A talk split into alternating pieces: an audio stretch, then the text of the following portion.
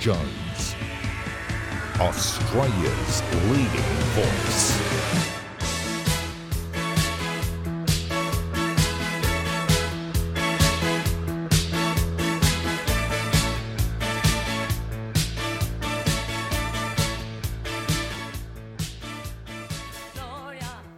Good evening and thank you for being with us here again on ADH. You're now one of hundreds of thousands of viewers here, and I must say around the world, who watch us every week. If you like watching but you prefer to listen, the full show is available each day, that's after the show, so Tuesday to Friday at 6 a.m. on your favourite podcast platform. 6 o'clock every morning. You can listen on Spotify, Apple Podcasts, iHeartRadio, Amazon Podcasts, and more of them. Simply search Alan Jones and click the picture of me, and there I am, voice and all. Content is king. Well, today the media is saturated with the case of Chris Dawson and the guilty verdict delivered yesterday by Mr Justice Harrison. The defence case was that Lynn Dawson left the home and made a call to her husband, Chris, that she wanted time away, or words to that effect. In other words, she walked out on the marriage and her children, and she was never seen again. The case has had endless publicity worldwide. The judge took approximately 5 hours to deliver his verdict, with the chilling words directing his glance straight at Chris Dawson, and I quote, on the charge that on or about 8 January 1982 at Bayview or elsewhere in the state of New South Wales, you did murder Lynette Dawson, I find you guilty. It will be necessary for you to be taken into custody, unquote. This will have occupied discussion in pubs around Australia, but to the layman, the story is simple. Here's a 33-year-old mother and wife, gone, never to be seen again. She's a mother of two young children. Would she just walk out on two young girls?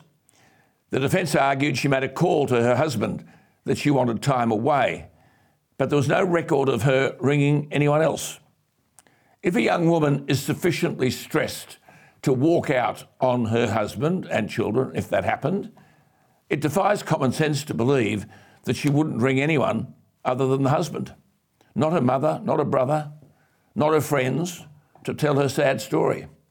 So admittedly there is no body and there are no witnesses, but on the accumulation of circumstantial evidence, Mr Justice Harrison said to Chris Dawson, you did murder Lynette Dawson, I find you guilty. To the layman, it just seems straightforward. But as I said, there are no winners in any of this. For my viewers in Sydney, the nightmare continues with industrial disputes crippling the train network and people opting to work from home. Strikes like this have a massive financial impact on business, which is trying to make a quid in the face of worker shortages, inflation, supply chain issues, and the continuing impact of coronavirus. Someone has to draw a line under this dispute for the sake of the economy and commuters. Today, there was widespread industrial action across the rail network. Getting to the radio station here was a nightmare. I mean, key routes, or key bus routes. It was a strike on key bus routes. Train services were slashed by 75%. 1,100 bus drivers on strike on routes covering the city's south, inner west and parts of the CBD. And apart from describing the industrial action as devastating, the government seems to have no answers. Sydney cannot be a world-class city if it can't provide reliable transport. Like most of this nonsense, the poor commuter hardly knows what it's about. Well, let me try to explain. The government spent $2.3 billion on a fleet brand new intercity trains to run to places like Newcastle and Lithgow.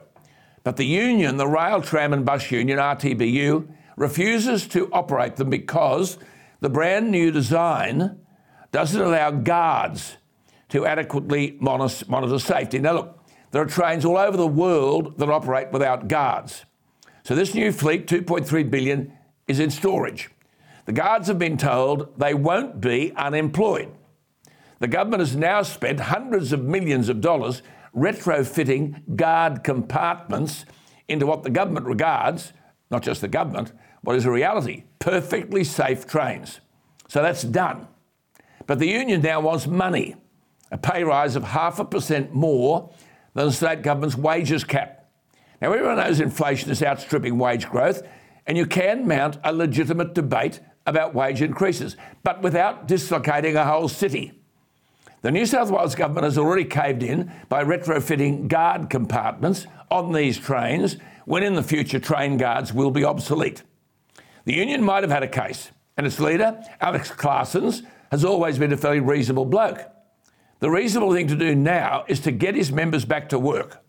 If there's an argument over pay, it's possible to resolve that argument without creating havoc right across the city.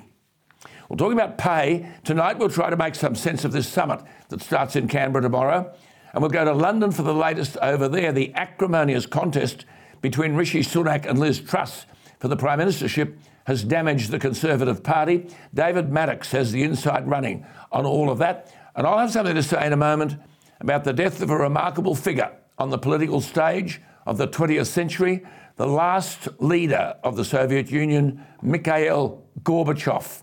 You're watching ADH. It all happens here, the last bastion of common sense, and we're not woke. I'm Alan Jones. Well, as I said just a couple of minutes ago, today we learn that the eighth and final leader of the Soviet Union, Mikhail Gorbachev, has died at the age of 91.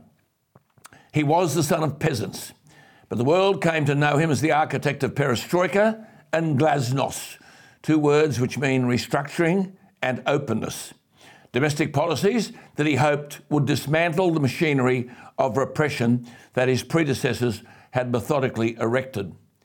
I have no doubt Gorbachev would be alarmed at the reintroduction of repression and unbridled authoritarianism exercised today by Vladimir Putin, because Gorbachev forged disarmament treaties with Cold War enemies. He freed political prisoners. He ushered in the unfamiliar notion of free elections.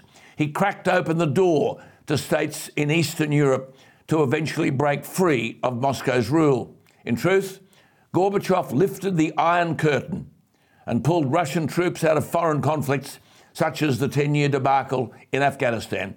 He said in 1988, and I quote, "The winds of the Cold War are being replaced by the winds of hope."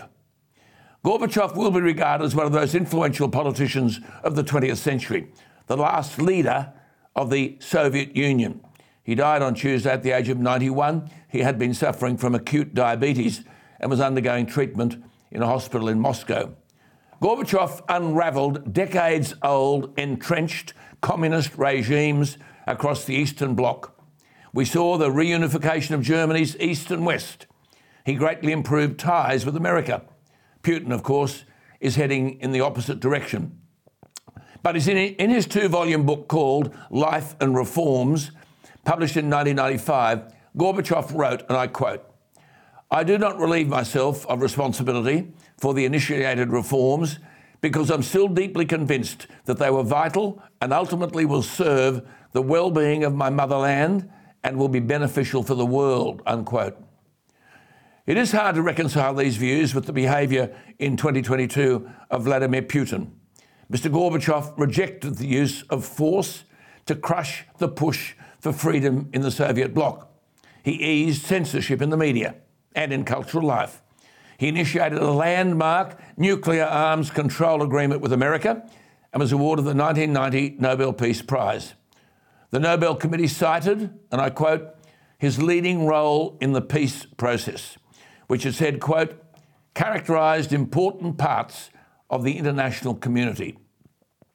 The Wall Street Journal today cites the Moscow-based political scientist Mark Urnov, who worked at Mr. Gorbachev's foundation. Mark Urnov said, quote, "The real problem is Gorbachev was trying to introduce freedom to a society and a population that did not know how to use freedom. For many generations, we were under a very tough totalitarian regime.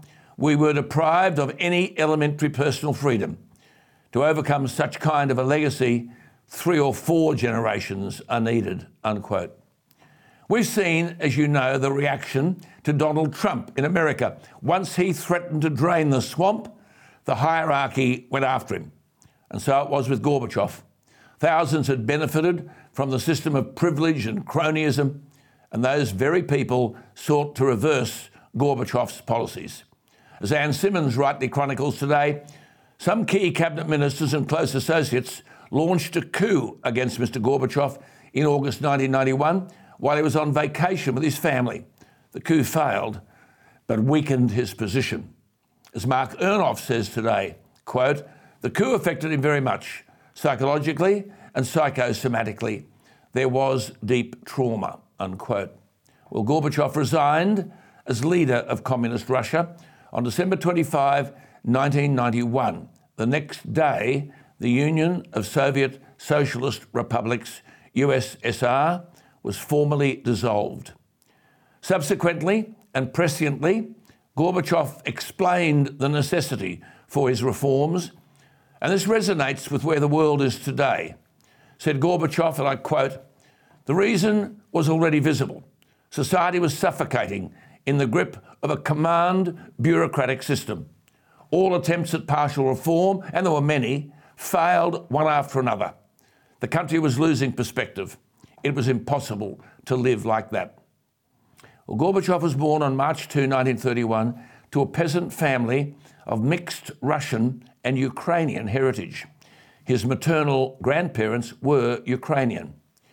During Joseph Stalin's Great Purge of the 1930s, in which perceived enemies of the state were detained and sometimes killed, both of Mr. Gorbachev's grandfathers were arrested and spent time in Gulag labour camps. Gorbachev would later acknowledge the experience had a profound impact on him.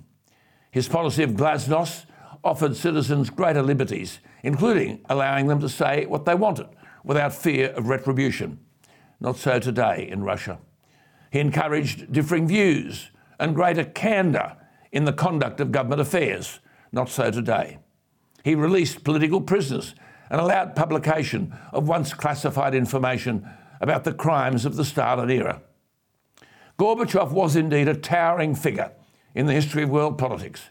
As Ann Simmons writes today in the Wall Street Journal, and I quote, "Mr. Gorbachev reviled conflict.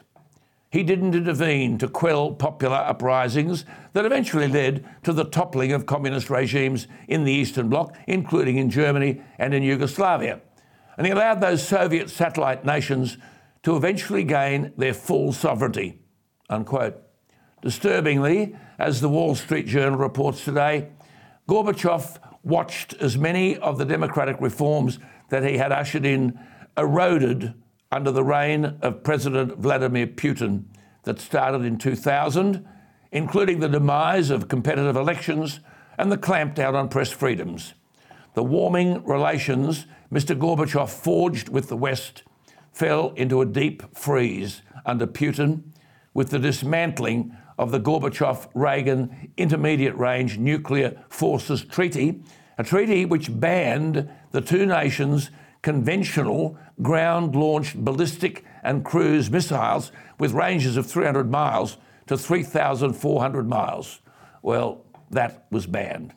As Carol Williams writes splendidly today, when the Soviet flag was lowered at the Kremlin at the end of 1991 and the Russian flag went up, the man who had freed the continent from totalitarianism quietly accepted his fate as a politician who had served his purpose.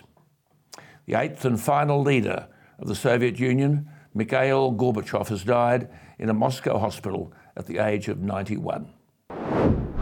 Well, look, as everybody knows, there is a Jobs and Skills Summit taking place in Canberra tomorrow at a time when worker shortages are at a critical level. That is hard to believe, I must say, when there are 892,000 Australians receiving job seeker and youth allowance payments. The interesting point about this is that fewer than 10% of private sector workers belong to a trade union, but 25% of those attending tomorrow will be union representatives. 25% business, 15% academics — are they the people who pontificate in theory rather than in practice? 12% of those attending will represent lobby groups. Well, Innes Willox has been a journalist, a political staffer and a diplomat, eminently well-suited to be the chief executive of the Australian Industry Group for the last 10 years. So he represents businesses in a broad range of sectors: manufacturing, construction, transport and labour hire. I must say his only weakness is he was born in the port city of Aberdeen in the northeast of Scotland, 93 miles from Edinburgh, but we love our Scottish friends. So Innes joins us tonight.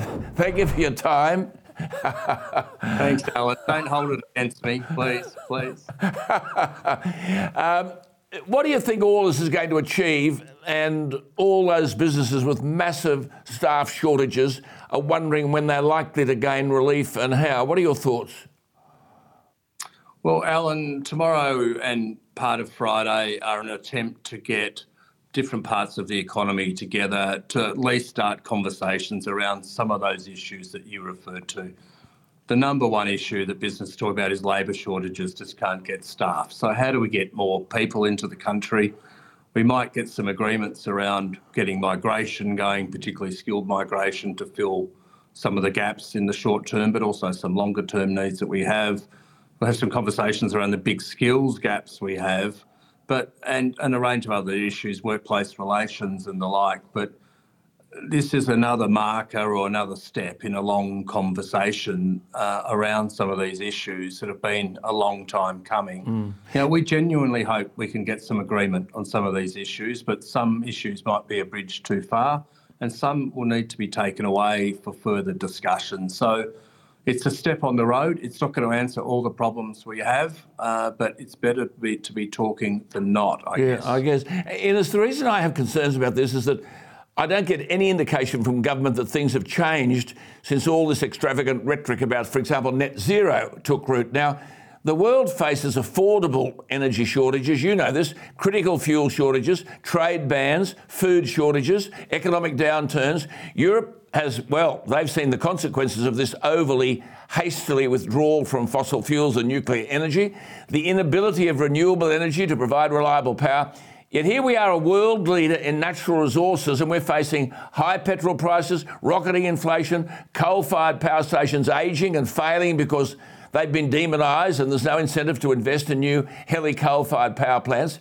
So there's a likelihood of electricity brownouts and industry shutdowns. How much time will be given to these issues in the next 2 days because they all affect jobs and productivity? Oh, they sure do, Alan. They're crucial. You don't have a job if you don't have power. And all of industry relies on reliable, affordable power. It's becoming harder. We're seeing gas prices triple in recent times. You mentioned Europe. They're going through hell at the moment. Yeah. A lot of Australian businesses are about to be catapulted into a period of paying enormous amounts more for their energy. Households the same, leading to inflation. We see estimates of the UK, Britain, where I was born, inflation at 22%, estimates of that. I mean, that's unsustainable. So you need power, you need energy. A lot of the conversation over the next 2 days in the agenda that the government has framed is around clean energy and the transition to clean energy. So it's looking further down the track. We're going to be bringing up and raising the issue, as we do every day, around reliable, affordable power being a complete foundation on which our economy has to sit. Yes. And if we don't have that, then we are in a world of pain. Yes, indeed. And a lot of industry will have to shut down and close. So the answer to your question, in short, is tomorrow is a bit, but not enough. No, I don't think Chris Bowen understands any of this. I mean, this is ideologically driven and the consequences and costs are not being spelled out. See, people listening to you and me now are facing petrol prices come September, going up by till end of September, 28, I think it is, by 22 cents a litre. I've got people writing to me, Innes, telling me they've received notices from their electricity supplier that the cost of power to their home will increase by 23%. That's from tomorrow. So where do they fit into this so-called summit? Because if it's about jobs and employment, I speak each Thursday here to Daniel Wild from the Institute of Public Affairs. They've done a splendid analysis of the economic and the employment consequences of net zero emissions.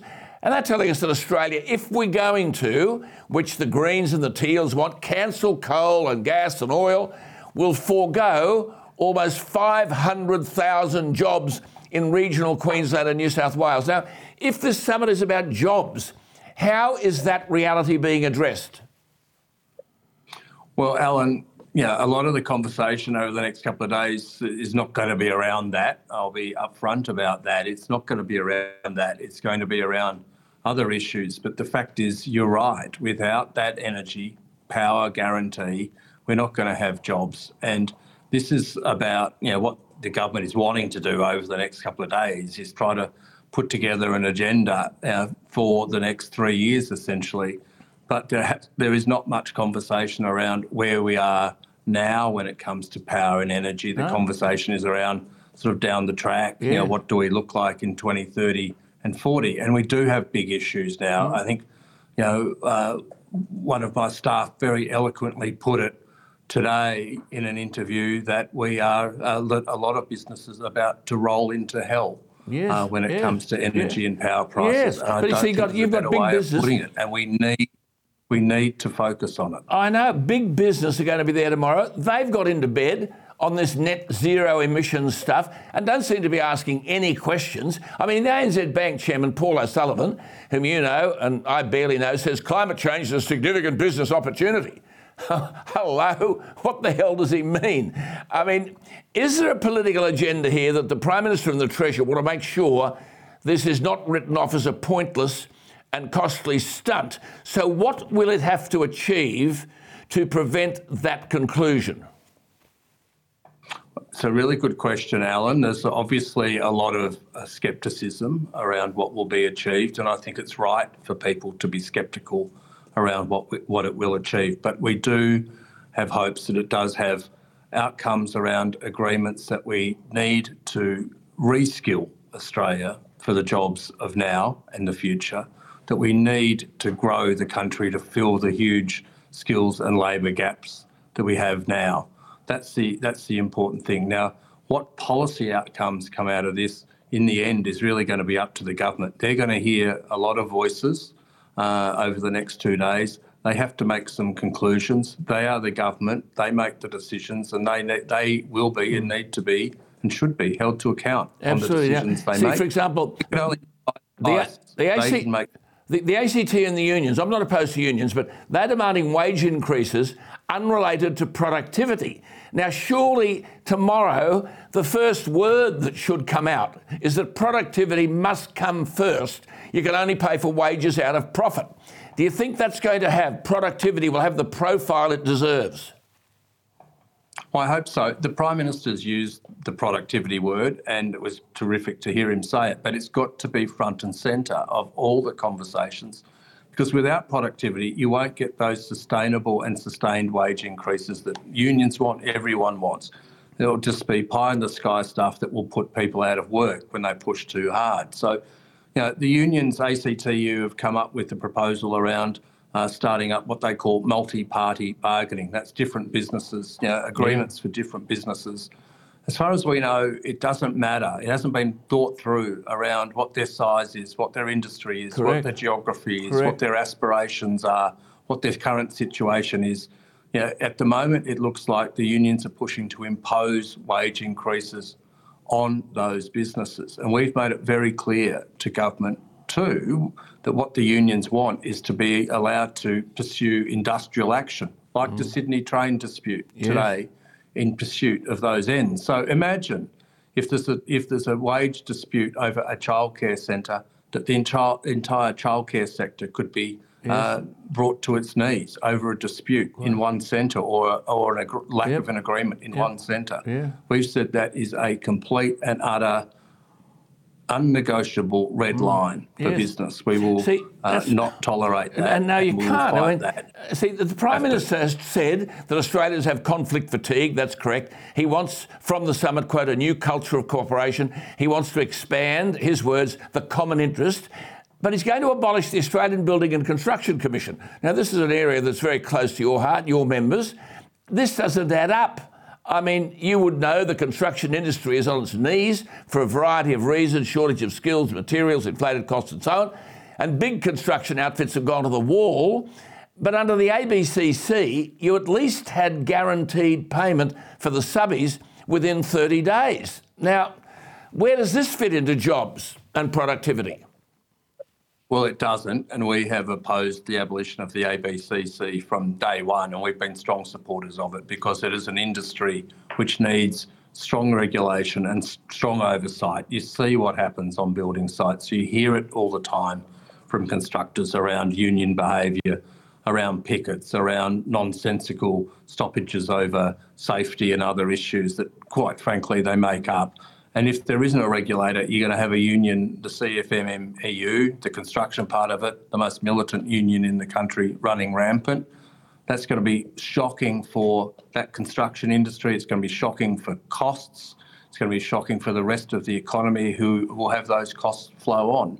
So, you know, the government may say that they'll put forward legislation to abolish the ABCC. We will oppose it. We hope all the crossbenchers oppose it. It's crucial that they do it. Without a regulator, we're just going to have a union run rampant, and that's not a great outcome when you're looking for a more productive Australia. All right, I say to you every time we talk that we could talk forever. I just want to ask you one thing before we go, because there's all this talk about enterprise bargaining. Tony Burke has said there are rorts in enterprise bargaining and so on. Just leave that for now, because we've now got this push, it seems to me, for this 1970s approach for sector-wide pay claims. They call it pattern bargaining. But to the viewer out there, this basically means that the worker in Mount Isa with a totally different cost of living structure would get the same pay, must get the same pay, as the worker with a high cost of living in Western Sydney.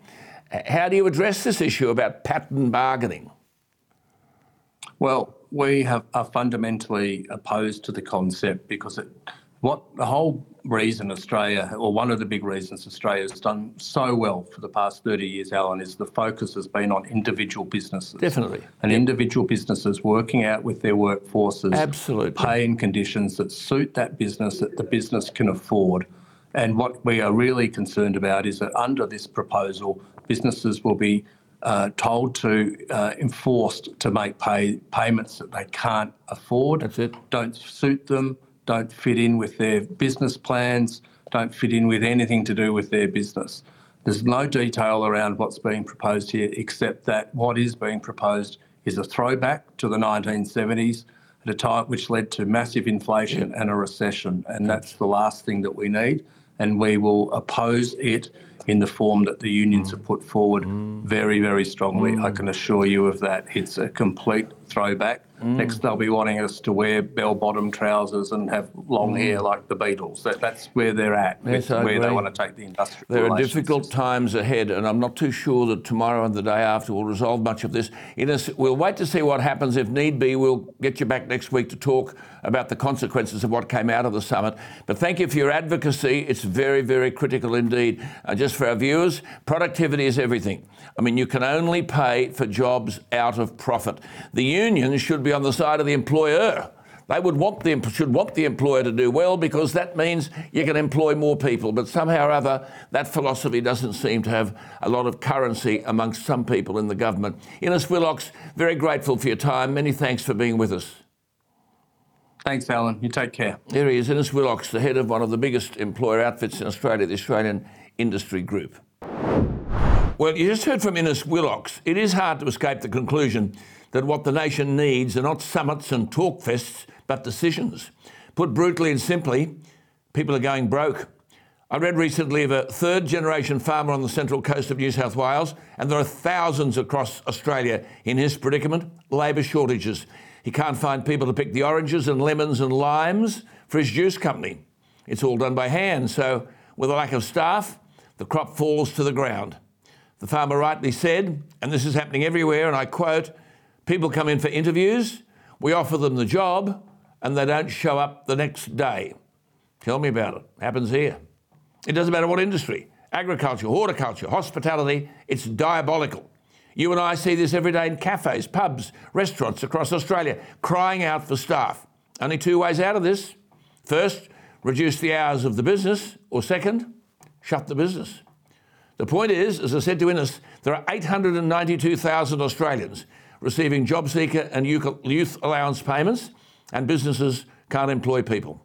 You can have a summit every day of the week, but the new government has to understand that the voter progressively is seeing that while government is big and bloated, where it's wanted, it's useless.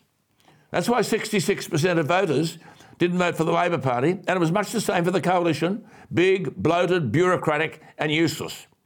Tomorrow, there'll still be a massive shortage of workers, and there'll be nothing different next week. You see, the problems that the government won't address are everywhere. Rick has written to me and he said this, quote, "I'm a beef producer in central Victoria. I've been following Zali Stegall recently and I've attempted to ask her what I believe are serious questions, but as yet I've had no response. In our region we are inundated with wind farms and now a new 500-acre solar farm is to be built.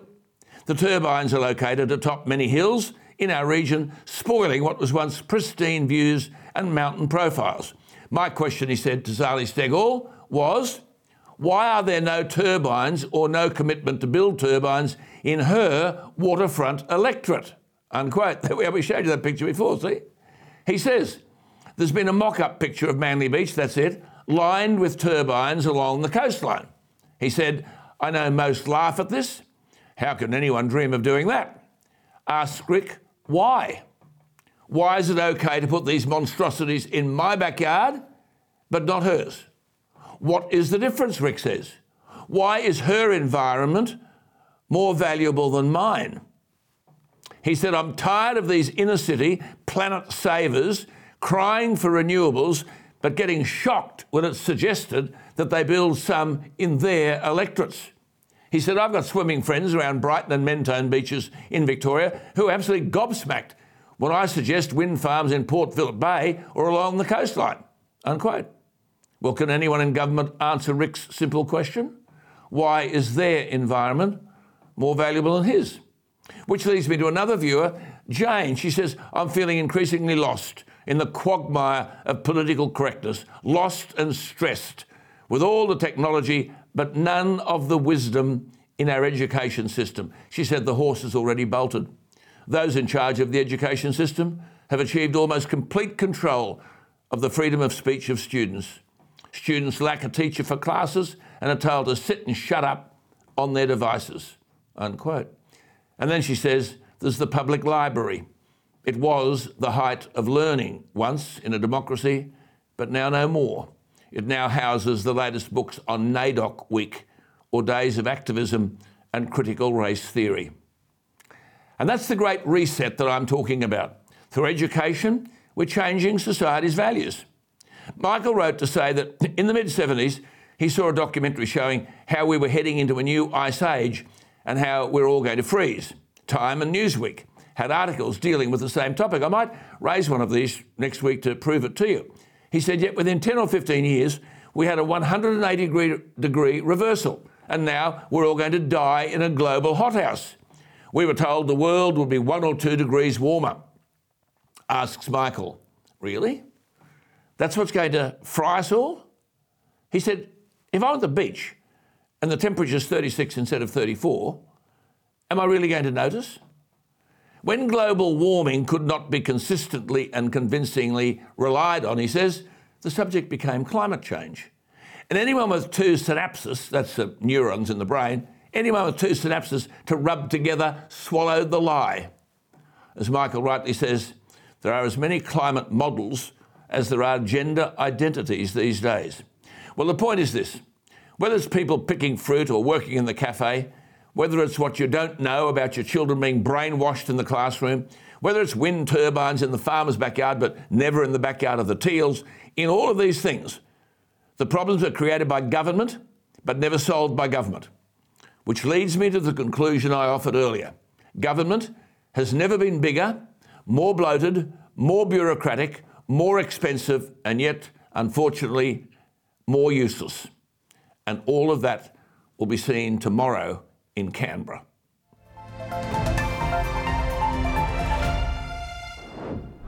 Well, he's back from a well-earned break. Plenty on in Britain. David Maddox, the political editor of Express Online, joins us. There is, I've told you this before, no person in Britain closer to what is going on in the Conservative Party than David Maddox, and he writes splendidly. You can read him at express.co.uk. But you don't have to read him. He's here with me right now. David, thank you for your time again. All the talk is about the leadership. Liz Truss and Rishi Sunak have so attacked one another that the Conservative Party's been damaged. In that contest, Truss is in front and bids to be Prime Minister within the week. Where does this move stand by the Bring Back Boris campaigners? Are they going to gain the required number of signatures to force the Conservative Party to change its rules?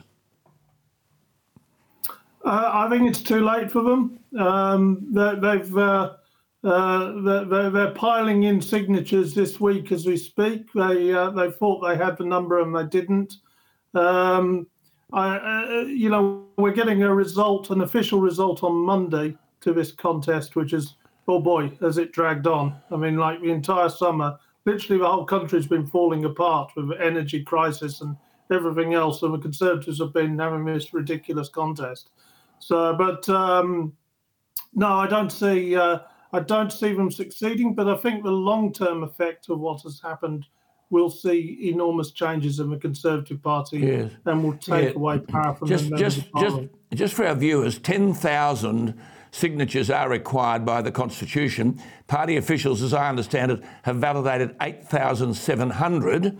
But David and his team at Express Online say that there are 1,775 more signatures which have been submitted by the Bring Back Boris people. Now, David, if they are validated as current party members, then the 10,000 threshold will have been crossed and the Conservative Party would have to initiate a rule change, wouldn't they? They would. The question is whether they'll drag their feet in validating these signatures. And of course, if a new leader is announced on Monday, then it's too late. But that doesn't mean the end for Boris at all. In fact, one of my colleagues interviewed him yesterday. Two of my colleagues actually interviewed him yesterday. And he's certainly not ruling out coming back. So I wonder if the long-term game here, or even the medium-term game here, is for him to maybe come back in a year or two if things go wrong with Liz Truss, who we expect to be the new leader and new Prime Minister on Monday. But just how strong is the move, though, that the party should refuse to accept Boris Johnson's resignation as party leader? Within the party, it's very strong. And, you know, we spoke about this before I left. There's a lot of anger about this amongst Conservative Party members. You know, we're only talking a few years ago, 3 years ago, less than 3 years ago, he won the biggest majority for the party, the biggest mandate since Margaret Thatcher in 1987. You know, he won an 80-seat majority. He's got the big decisions right. Nobody argues about that. It's all the stuff on the periphery, all the marginal stuff like this Partygate stuff and things like that. Yeah. And, you know, the MPs have gone ahead and basically forced him out, as they did with Theresa May and as they would have done with David Cameron if he hadn't jumped first.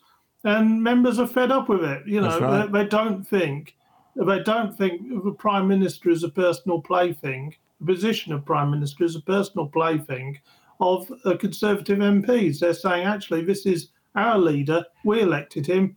We should be asked first. Yes.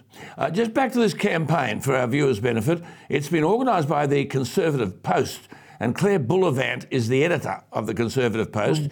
And she says, if we get 10,000 current members validated by Conservative headquarters this week, as per the Constitution, the members should be allowed a separate vote on whether they want Boris to remain leader and not accept his resignation. This can also help make sure, and this is David's point, a small group of MPs cannot oust their leader against the will of the members in the future.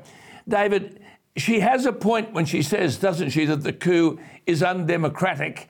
And now, of course, the polls show this so-called debate between Liz Truss and Rishi Sunak have been very damaging to the Conservative Party. So what's going to happen between now and next Monday, September 5, when the result of Truss v Sunak will be known and they say it's Liz Truss?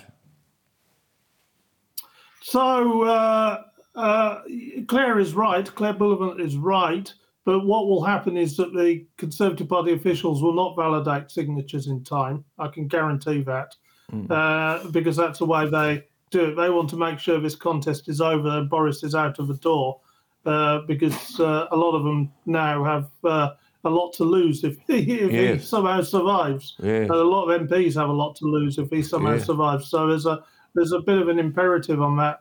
But actually, you're talking about damaging to a Conservative Party, and this incredible fight between Rishi Sunak, the former Chancellor, and the current Foreign Secretary Liz Truss. They've been going at each other hammer and tongue for the entire summer.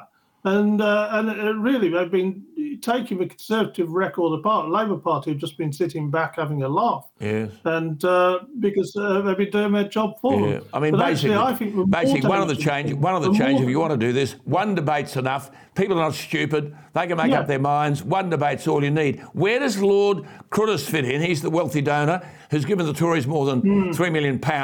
He said the way in which Boris had been, quote, constructively dismissed, unquote, was, quote, unquote, corrupt and, quote, unquote, wrong, and that, if, quote, if nothing changes, if Boris goes and the party's constitution remains the same, I am not interested. He said it's not a personal thing. Yeah. It's just the wrong way to run a business. It's the wrong way to run a political party. So he has a point, and you've just made that, but to amplify it, if 54 MPs can trigger a vote of confidence that requires a simple majority to remove a sitting Prime Minister, you've got a group of MPs dictating what they believe is best for the country. Yeah, and it's worse than that as well, because these MPs were changing the rules as they went along. They failed the first time, and Boris left because essentially they were going to change the rules. And which, you know, the rule had said that you could only have a vote of confidence once a year. And they said, well, we're not happy with the first result, so we're going to change the rules and just force him out anyway. And this is what's really piled on the anger. Now, Lord Cruddas is very significant. I mean, not a lot of people have probably heard of him before all this. But, you know, he's one of the big donors to the Conservative Party. There are others. And they're unhappy as well. A lot of them are thinking about whether they'll put their money forward. I mean, there's no doubt that Boris as leader attracted more financial support than other leaders would. Right. And, you know, it's going to be tough for them. Yeah, I mean, he's saying there's too much power vested in the 1922 committee of backbench MPs. But then he alluded to rumours in the vote of vote lending and vote rigging. What do you know about that? Well, we are really getting into murky territory there, and it's hard to say. I mean, he's made various accusations, which I wouldn't necessarily want to say I can stand up, frankly. But I mean. Yeah, but there is a suggestion that behind the scenes there was attempts to stitch up this contest and all sorts. I don't think it's going to work that way because most of the Boris allies are going to get their person with Liz Truss. It seems. Well, just on that then. So if Truss should win, will this involve further division because of those who'll be in the cabinet and those who will be ditched? Yeah. Oh, yeah. Yeah, well, I mean, you know, Liz Truss is going to be leader, but behind the scenes, sitting behind her is going to be people like Boris Johnson, Michael Gove. I'm not sure if your viewers are aware of, but he's a real Machiavellian character in the Conservative Party who's, able. Again, has been behind political assassinations before. In fact, a breaking story this morning is that there's a suggestion he may leave Parliament, which I think would be an enormous relief to Liz Truss, even though she'd probably lose a by-election. Yes, but it's the loss of a great talent. I mean, Gove, I know he's a bit of a Machiavellian type, but my God, he's a brilliant mind, a magnificent speaker, he is. Very, very highly credentialed. What's going to happen to experienced people like Sir John Redwood, Ian Duncan Smith, Jacob Rees-Mogg? Are they going to get a Guernsey? Well, it's possible. There's certainly talk about it. I mean, the right wing of the party want John Redwood as the Chancellor, and frankly, there's no better qualified person to take the job. He'd be brilliant at it. His problem is his public persona. Ian Duncan Smith, the former leader, again, there was some talk that he would be Deputy Prime Minister in the administration. That seems to be quietening down a little bit. There was a lot of talk about that when I went on holiday, and I came back, and then other names seem to have popped up into the. Well, the rumour mill says Kwasi Kwarteng, the 47-year-old Secretary of State for Business, He's a Harvard and Cambridge graduate, born in London, but the parents emigrated from Ghana as students in the 1960s. The mother's a barrister, the father's an economist. He's Truss's preferred choice as Chancellor. Yes, and now originally it was Therese Coffey, who is in charge of work and pensions at the moment and is a very close friend of Truss, but she seems to be heading for the Chief Whip's office, which will be literally next door to the Prime Minister in Downing Street. So, and Kwasi Kwarteng, again, has been a supporter and a close friend of hers for some time. And we will see. I mean, the thing about Kwasi Kwarteng is that he's not won a lot of fans as business secretary. No. And one of the criticisms is that he's a great guy to take out for lunch, and I can tell you this on personal experience. He's a great guy to take. He but knows he doesn't want to talk about his brief. He wants to talk about his history books. You know, he writes history books, and it's they're very good history books. I'd recommend picking up a copy. But you know, it's if he's going to be chancellor, he's going to have to focus on the job at hand. All right, okay, great to talk to you. So our viewers, I'll tell this bloke knows them all. He's seen them all, he's listened to them all and heard them all. And the other name to watch is Suella Braverman. She's the 42-year-old QC, currently Attorney General. She ran for the leadership. Her parents are of Indian origin, two young kids. And then James Cleverly, the Secretary of State for Education, to be the Foreign Minister. We'll wait and see. Look forward to talking to you next week, David, when more will be known. Thank you for your time tonight. Thanks, Alan. There he is, David Maddox. Interesting, isn't it? He's there. I had lunch with them yesterday. One of his staff members interviewed Boris. They've got the lot tied up, I have to tell you. Very good stuff. David Maddox. Last night we spoke to the outstanding Australian natural scientist, Professor Ian Plimer. I'm sure it won't surprise you that so desperate are these climate change net zero apologists that they've dragged out Professor Tim Flannery, to bolster the case for net zero emissions. He calls himself Professor, and he calls himself an internationally acclaimed scientist, explorer and conservationist. Is this the same Flannery who in 2005 warned that global warming was drying out Sydney? And he said, quote, "We've just seen drought, and particularly regions like Sydney and the Warragamba catchment," unquote. You don't need to tell you what has happened this year. He further said, Professor Flannery, quote, "There are only 2 years water supply at Warragamba Dam. And if the computer models are right, then drought conditions will become permanent in Eastern Australia," unquote. You dunce. By 2007, the alarmism had risen to apocalyptic levels. Global warming, he said, was drying up the rain and baking the soil, quote, "So even the rain that falls isn't actually going to fill our dams and our river systems," unquote. So governments swallowed this and built woefully expensive desalination plants, made him the Australian of the Year. The desalination plants are now mothballed because the rains did come, and parts of Queensland, New South Wales and Victoria have been flooded. Dams in Brisbane, Sydney and Canberra overflowing. But now Flannery has stuck his head up again. Václav Klaus is a Czech economist and politician who was the second president of the Czech Republic for 10 years. He has quite rightly said, and I quote, "I don't believe in the innocence of global warming alarmists. They don't care about the environment. They just misuse it in their crusade, which aims at limiting our freedom and prosperity." He said, "I don't want to make comparisons of their ideology with communism, but I do see many similarities." Then President Klaus said, "It is a new variant for the activist political left, and I spent all my life fighting such a political thinking because I lived in such a political system." Well, you might remember under Julia Gillard's prime ministership, she declined an invitation to meet with President Klaus. No wonder. But back to Flannery. He's now calling upon the Environment Minister, Tanya Plibersek, to reconsider 19 fossil fuel projects assessed by the previous government, including the Narrabri underground coal mine and Woodside's Northwest Shelf extension. And the arrogance of Flannery when he says science is on their side. That's on the side of the Environment Council of Central Queensland, which wants Tanya Plibersek to reconsider these projects because Flannery says that we must get to net zero emissions as fast as possible and that, quote, the minister must heed the advice of the country's leading scientists, unquote. What's that mean? Well, 100 scientists and academics have called for emissions from new coal and gas projects to be considered in the approvals process.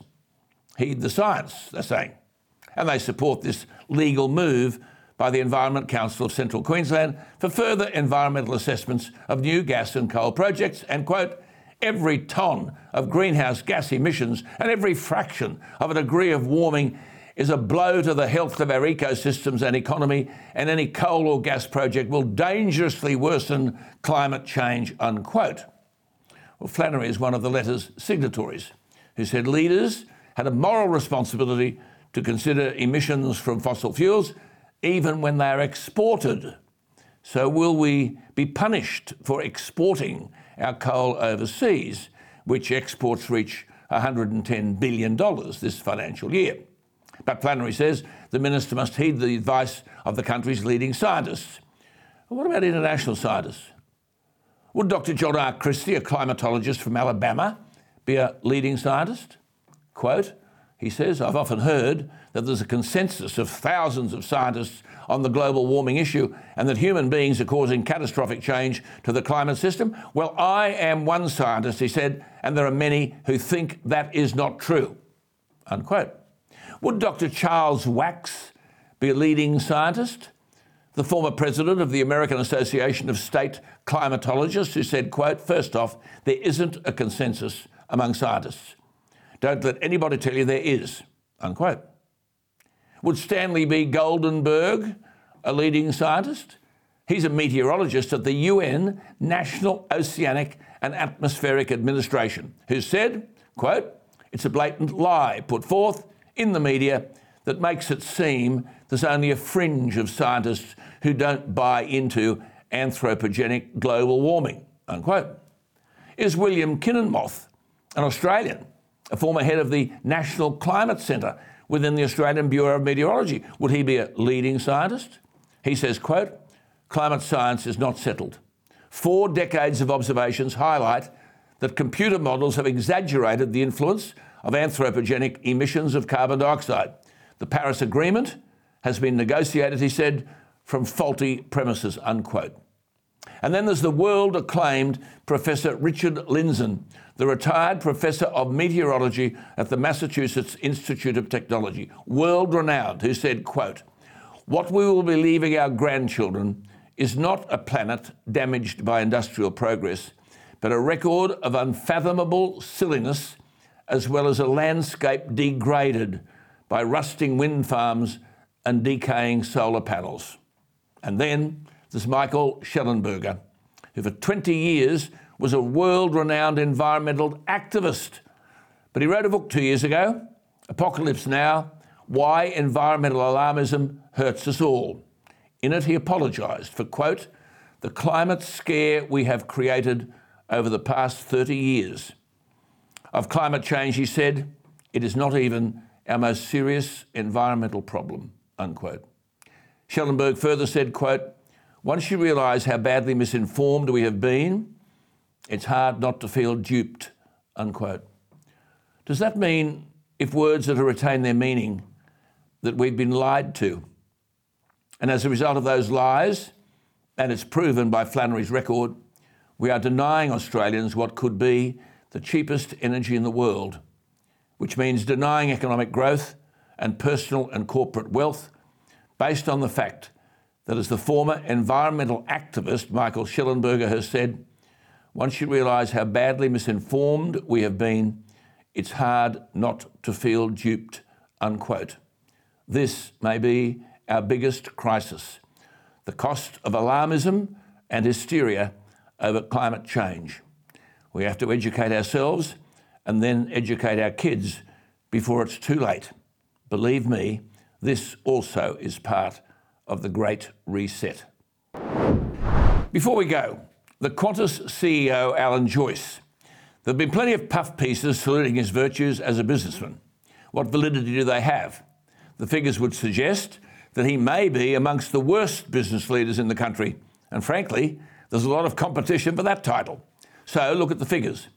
In 2008, Joyce took over as CEO of Qantas. Since then, he's reportedly taken home a salary of $104 million. That's all up over all those years, plus this year's salary, which apparently includes a deferred bonus of $3.7 million. What's he done to warrant such generous compensation? Well, during his time as CEO, Qantas has posted losses of nearly $3 billion. At the same time, Qantas has raked in billions of dollars in subsidies and, quote, emergency bailouts, your money. During the COVID-19 pandemic, Qantas received a $2 billion bailout from the Morrison government. Joyce, as CEO, has flogged off assets that Qantas had accumulated, including domestic terminals and large swathes of land at Sydney Airport. He's shown little regard for his employees by outsourcing major divisions of the company to foreign interests, such as baggage handling and critical heavy maintenance. Instead of paying back the taxpayer and restoring Aussie jobs, Qantas is now reportedly buying back its own shares to the tune of $400 million to prop up its share price. Forget about paying tax, because Qantas keeps making losses under the leadership of Alan Joyce. It looks like they won't be paying any tax this year. But to top it off, which irritates Qantas staff and thousands of others, Alan Joyce spends his time meddling in our political system. When it came to the 2019-20 bushfires, Joyce said, quote, "The longer we wait to genuinely tackle climate change, the harder it will be. The world is becoming more ambitious in tackling climate change, and so must we. Australia's policy progress has been slowed by deeply partisan debates. We've let science lead the way on the pandemic, and it's worked. Why should climate change be any different?" Unquote. So Alan Joyce is now an expert on climate change and apparently urging that we get rid of any debate. I'm sure Alan Joyce doesn't want the punter to know the truth, that carbon dioxide makes up 0.04% of the atmosphere, 97% of carbon dioxide emissions are naturally emitted, 3% worldwide are the product of human activity, and little old Australia is only responsible for 1.3% of the 3%. You run out of noughts, don't you? On gay marriage, Alan Joyce said, "It's really about equality. One of the reasons why I love Australia is it's about a fair go," unquote. A fair go? The 1,700 baggage handlers Alan Joyce sacked after outsourcing the division to a foreign company surely didn't get a fair go. Now he thinks he's got the right to call for a rewriting of the Australian Constitution. On the Indigenous Voice, Joyce said recently that, quote, "The enshrined voice is a pathway forward for a more unified and reconciled nation," unquote.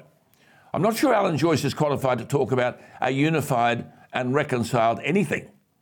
He outsources Australian jobs, he gobbles up taxpayer money, he supports share buyback schemes designed to prop up Qantas's stock price instead of reinvesting the cash into improving the airline's services and protecting Aussie jobs. And he thinks he has the right to call for social, political and constitutional change from his $19 million waterfront mansion in Mosman. Well, my message to this bloke is simple. Stick to your knitting, Alan Joyce. Fix up Qantas and leave the political debate to others, unless you want to give up the $1 million salaries and enter Parliament on $217,000 a year, where your political utterances have every chance of being swiftly dismissed. To use the vernacular, many people are saying to Alan Joyce in the wake of all his utterances, shut up. That's it from me tonight. Thank you for your company. Fred Paul is up next. I'll see you tomorrow night at 8 o'clock. You are watching ADH. I'm Alan Jones. Good night.